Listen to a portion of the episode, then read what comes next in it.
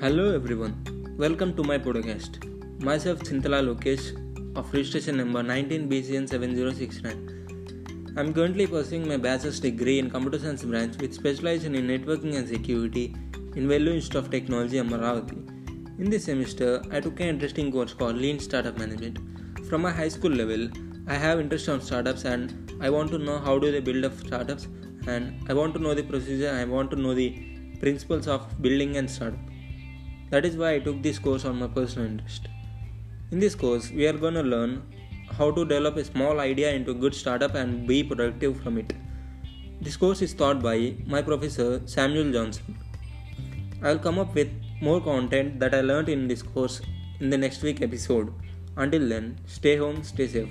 Signing off.